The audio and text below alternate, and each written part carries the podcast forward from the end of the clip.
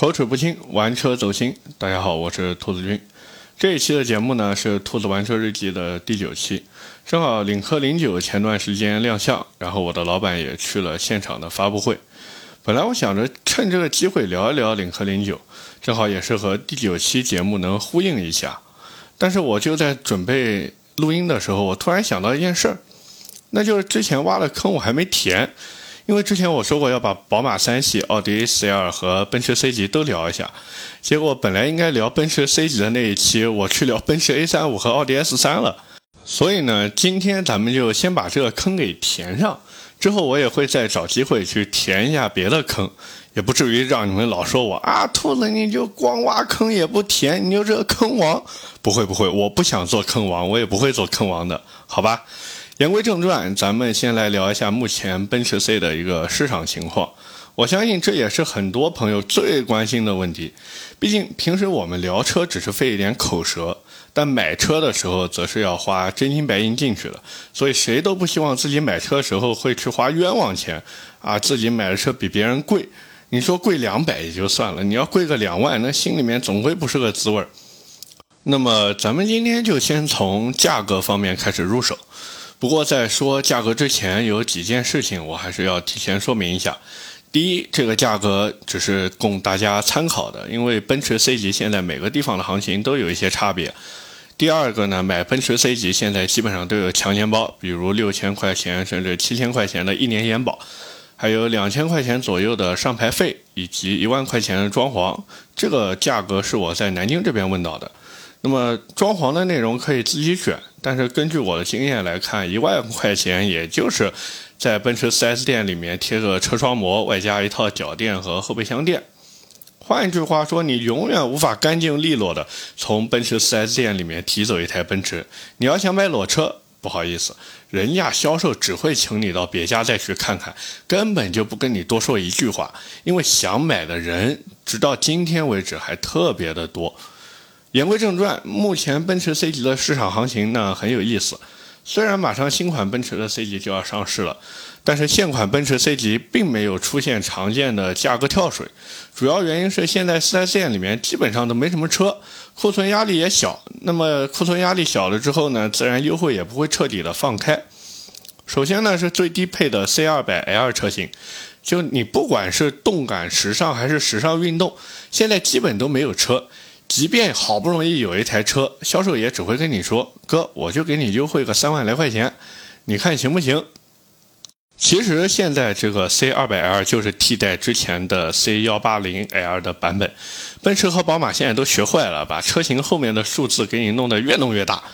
那么就显得特别唬人。实际上这就是个最入门的最低配的车型，但是不管怎么说，数字变成二百以后确实能糊弄不少人。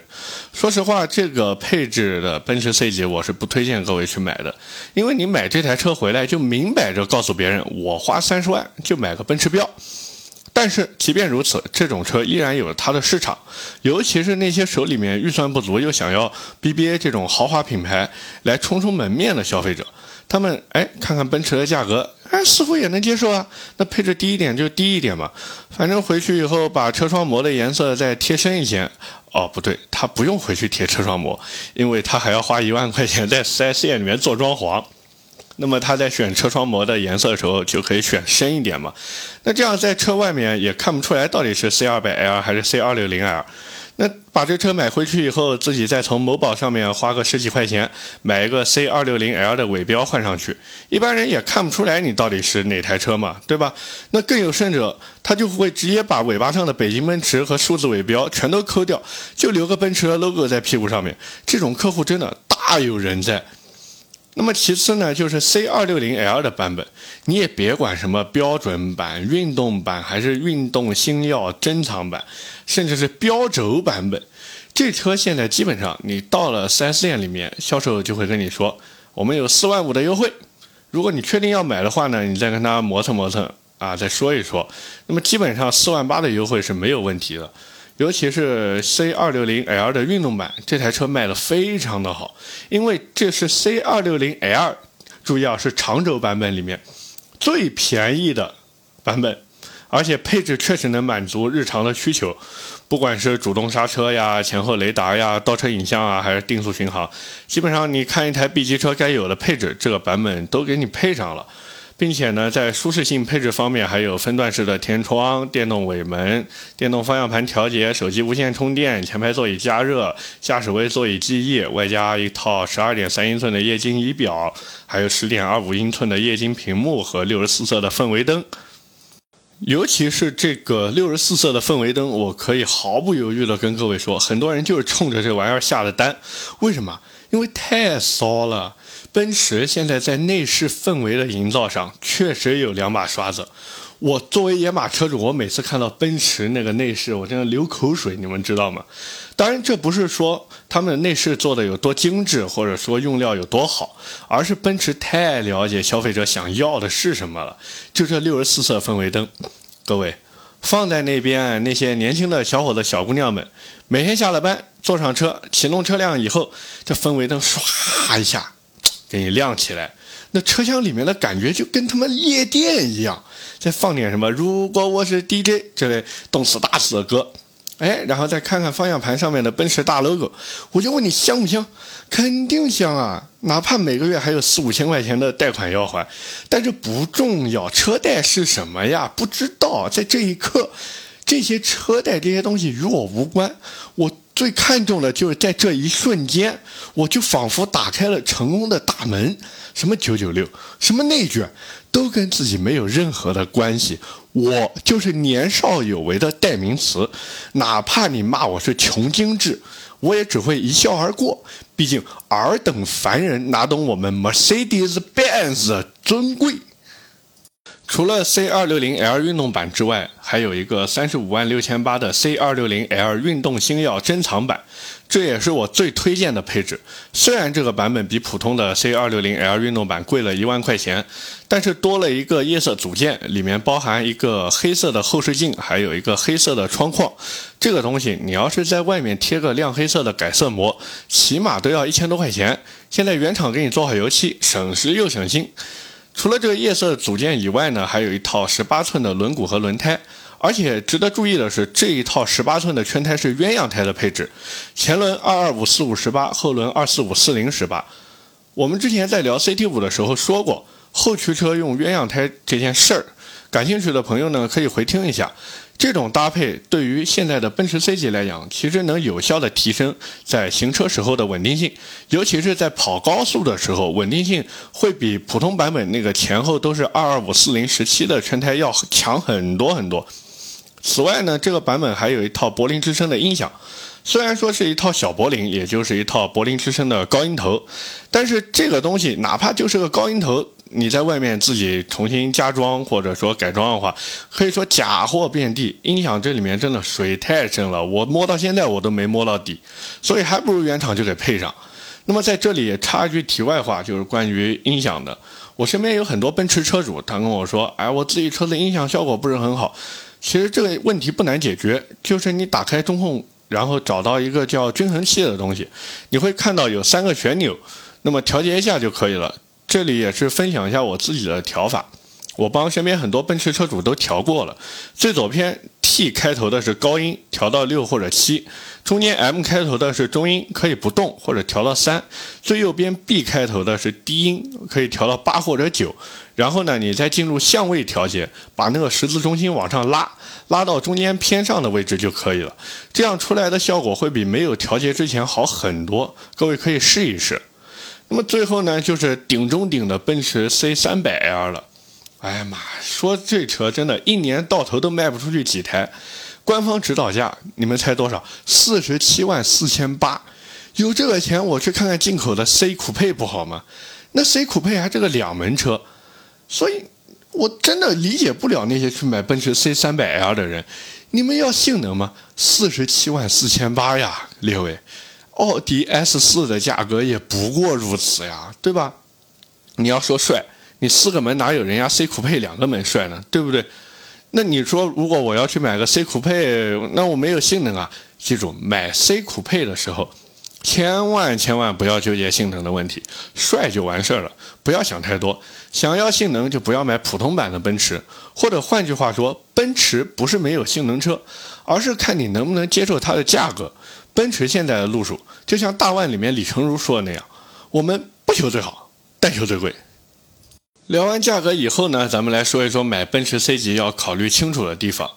首先呢，就是很多人关心的保养问题。现在 C 级的保养基本上都是一年或者一万公里做一次，也是现在 B B A 当中一个常见的保养时间。A B 保轮流进行， A 保其实就是机油机滤嘛， B 保多了一个空气滤芯。我之前看网上啊，很多人说奔驰保养不贵的 ，A 保也就九百五十块左右 ，B 保也就一千三百块以内，啊，你还可以加三百多块钱去把机油换成 A M G 机油。啊，这里再插一句啊，千万不要去换这个 A M G 机油，一点必要都没有。这个 A M G 机油实际上就是那个金美孚，然后贴了一个牌子啊，给你看上去像是奔驰出的，其实不是，就是金美孚。你加的这三百多块钱上去，属于把钱砸水里。然后这个保养价格嘛，也就 A 保九百五 B 保一千三以内嘛，实际上是之前官方出的一个叫星辉套餐的价格。呃，在现实的情况下，很少有 四 S 店会按照这个价格来执行。我去南京的一家奔驰 四 S 店看了一下，说实话，保养的价格真的非常非常的高。我记了一下这个价格，单次 A 保就是小保养机油机滤要两千块钱，单次必保就是机油机滤加一个空气滤芯要三千五。我的天哪，你这空气滤芯是金子做的吗？要一千五百块钱一个，我的天！所以如果你想便宜一点的话，哎，那这时候售后顾问就会跟你说，可以啊、呃，你买一个两千九百八的保养套餐就行了。里面有一次 A 保和一次 B 保，其实这算下来还是比星辉套餐的价格要贵嘛。所以如果你真的要买了奔驰 C 级以后想做保养的话，你还是直接去那些大的连锁机构弄吧，什么某虎养车、某猫养车，还有某东啊，现在都有这个服务，价格呢也不贵，服务呢也确实挺好。当然如果你想去 四 S 店喝不要钱的咖啡，然后还能拍照发朋友圈装装逼的，那你就去买个保养套餐。这就跟你去喝星巴克的咖啡是一样一样的，你为的不是产品，你为的是自己脸上有面子。此外呢，就还有一个两年更换一次刹车油，这东西和小保养也是一样的道理。我是不建议两年换一次，这买回来你开四年再换，甚至六年再换又能怎么样？我自己的野马买来到今天已经五年多了，开了快六万公里，我刹车油到现在都没换过。为什么不换？因为没必要啊，又不是不能用了。包括火花塞也是一样，现在奔驰官方已经把火花塞的更换周期调成了四万公里，实际上。只要你做保养的时候没事拆下来看一看，那没问题就继续用呗，那钱不是自己的吗？对吧？能省一点就省一点嘛。那么当然不管是奔驰 C 级还是别的车，在六万公里左右的时候都会有一笔比较大的开销，也就是变速箱油。你这个东西在 四 S 店去换起码都要三千多块钱，而且还不会给你换油底壳和胶圈。所以我的建议还是跟刚才那样，去某虎啊、某猫啊、某东的养护弄一下就可以了。不过各位一定要记得换油底壳和胶圈，因为这东西不换以后还是会老化渗油，你换的时候把它弄一下，虽然费用会再稍微高那么一点点，但是以后的稳定性会好很多。除了保养的问题要考虑清楚之外，还有一个就是四十八伏轻混系统报错的问题。哎呀，这个问题真的太常见了，我混进去的奔驰车友群里面，基本上但凡是个带四十八伏轻混的车子，或多或少都弹出过故障界面，有的还会亮发动机故障灯，甚至直接没办法启动。我的天哪，那个把人愁的呀。基本上这个四十八伏轻混系统的故障呢，也就几个地方，一个是蓄电池出问题，那基本上就是要换一个电池，这个电池可不便宜啊，各位，换一套瓦尔塔的 A G M 系列，哪怕你在某东上面下单，也要一千五百块钱左右。再一个呢，就是电机出问题，这价格也是血贵，我查了一下，某东上面报价是三千六百块一套。那么至于 四 S 店的价格嘛，哎，不谈了，你们懂的。还有就是发动机皮带故障，这个时候就需要更换皮带。呃，我是建议去外面换一套马牌的套装啊，基本上不会超过一千二百块钱。那么最后就是有可能是系统故障，那这个是最好解决的嘛，去 四 S 店升级一下系统就可以了。不过有没有用那就两说了，反正我碰到过升级好几次都没用的人。基本上现在这个四十八伏电机出问题属于通病，奔驰那边一直也没给出一个合理的解决方案。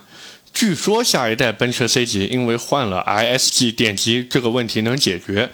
但是反过头来看，短期内新款的 C 级哪怕不加价，那么 四 S 店也会给你加上各种强奸包，你最后很可能得到的就是一台落地价格和 E 级差不多的奔驰 C 级。如果你想等到现在这种优惠幅度，什么动辄开口四万五，再谈一谈四万八，哎，那我只能说等着吧，慢慢等着吧，总归会有一天的，对不对？聊完价格和买奔驰 C 级之前要想清楚的地方之后呢，我们来说一说现在的奔驰 C 级应该怎么玩。那么在我看来，除非你现在去买 二点零 T 的奔驰 C 级，也就是那个 C 三百 嘛，否则这台车基本上就和动力无缘了，玩玩外观就可以了嘛，比如弄个 A M G 的全套包围啊，或者是卡尔森的全套包围，这些设计来源都是奔驰的御用改装厂，所以肯定不会不好看。但是你说有多惊艳，我觉得也谈不上。就我自己接触下来，我觉得最好看的还是日本的 W A L D W A L D 这个牌子，其实非常牛逼，而且它也给现在的奔驰 C 级出过包围套件。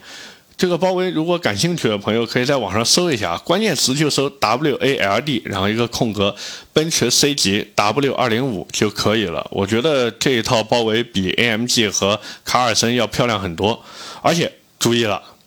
不管是哪家的包围，现在都有国产的啊，就是仿制品。吻合度方面呢，反正我感觉只要你不是买的所谓那种碳纤维件，基本上没什么太大问题。毕竟现在奔驰 C 级那个原厂包围的吻合度也就那么回事儿，所以好看就行，不要去抠细节，没有意义。再一个呢，就是换完包围之后，最好去换一套轮毂。轮胎的数据可以参考 C 四十三 A M G 的原厂数据，但是轮毂的数据嘛，注意是轮毂的数据，我就这么说，你们直接去问人家买那个广维的锻造轮毂或者红星的，这两个牌子的轮毂数据做的都还挺不错的，质量也还可以，日常用反正没什么大问题，别下赛道就行了。不要高速过那种很深很大的那个坑就可以。那么买的时候呢，你直接告诉他们或者告诉改装店老板，你说，哎，我是按 C 四十三 的轮胎数据来弄，然后你这轮毂按 C 四十三 的那个轮胎数据来发货就可以了。这两个牌子的锻造轮毂现在行情价基本上就是十八寸的七千块钱，十九寸的八千块钱。如果高于这个价格，你就再去问问别家；如果低于这个价格嘛，那直接买就行了，人家开改装店也要吃饭的嘛，对吧？不过轮毂到了之后呢，让老板不要拆封，你去看一下轮毂的包装盒上面还有那个里面的吊牌。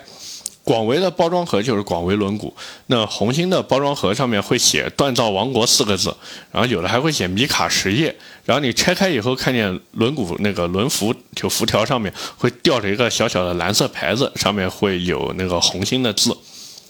那么接下来就是刹车，刹车的话我建议也不要去买什么 A M G 拆车之类的了，哎，各位用自己的脑子想一想就知道，哪来那么多 A M G 拆车件呀，对吧？一年才卖出去多少台 A M G， 买 A M G 的又有几个去真的把自己那个刹车给拆掉呢？就所以还不如去买一个品牌的四活塞刹车来用用就可以了呀。十八寸轮毂配个四活塞加三三零的刹车盘，十九寸你就配个四活塞加个三五五的刹车盘。基本上日常走街的话，去买什么 T E I 啊、赛富啊、萨瓦尼尼之类的就已经很够用了。当然你记得买之前跟人家说明白自己是奔驰 C 级，那原厂是单活塞浮动卡钳，面积呢只有 五十六点五二 平方厘米，买的时候就跟人家一定要叮嘱不要活塞面积比这个 五十六点五二 大。放心，买小一点没有事儿的，大了的话刹车棒会推不动，刹车性能反而会减弱。如果你还想降低一些车身高度的话，那么最基础的就是艾巴赫短弹簧，基本上三千块钱左右就能装上车了，这也是性价比最高的方案。你要是钱多你去换脚牙，你要是再钱多你去玩气动，那个都是后话了。嗯、呃，就入门来说的话，其实短弹簧，尤其是艾巴赫的短弹簧，现在真的是一个非常有性价比的选择。而且你也不要担心什么避震漏油的这个问题，只要正确安装，漏油就属于罕见现象。大多数情况下，真等到漏油的那一天，你都不知道还开不开这台车了。除了包围、轮毂、刹车、避震器之外呢，排气的选择看个人，我是不建议去改的。那声音改出来真的跟拖拉机没什么区别，难听的要死。那一起步突突突突突突突突，啊啊，然后有的还会破音，所以就老老实实的做个美男子不好吗？再另外就是什么改色膜、拉花之类的，我是觉得车子简简单单就很好看了。毕竟 C 级现在真的跑不快，弄那么扎眼没意思的。最后呢，我们来小小的总结一下，现在的奔驰 C 级可以说已经进入了生命周期的倒计时，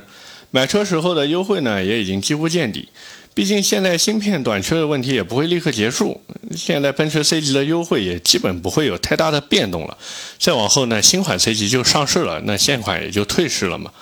所以如果你希望成为尊贵的梅赛德斯奔驰车主，同时又等不到新款 C 级优惠到位的那一天，那么你就不要等了，直接去买就完事儿了。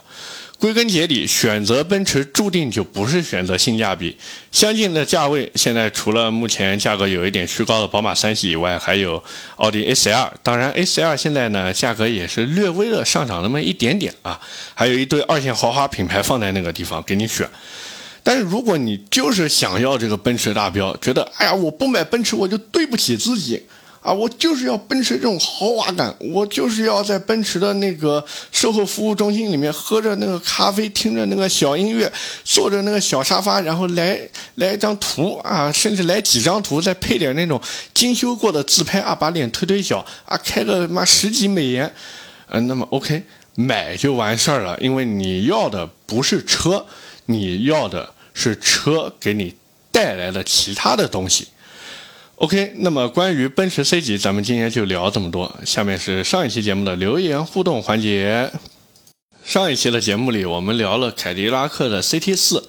有一位听 E M 六 的朋友是这么说的，他名字叫听 E M 六， 他是这么讲说：兄弟，内容九十分，声音嘛十分，希望以后声音内容都九十分。我在看完这条留言的时候，我心里还是很开心的，毕竟我做的内容得到大家认可。说实在的，我还是有那么一点点小小的成就感的。但是这个声音我是天生的嘛，如果你觉得我音频的音质比较差的话，其实我这段时间一直在看录音设备，但是太贵了我又买不起，太便宜了吧我又怕不好用，就还处在一个极度纠结的状态之中。而且我现在做这个音频也没有收入，纯属于用爱发电，我只能说尽可能的让音质再变好一点。也非常感谢你提的建议，谢谢谢谢。那么还有一条留言，呃，叫做 一八六零四四九五 D Q S 这位朋友，他说我最喜欢的品牌就是凯迪拉克，用料实实在在，不加价，不用双离合啊、呃。这一点呢，我要给双离合那些车子证明一下啊，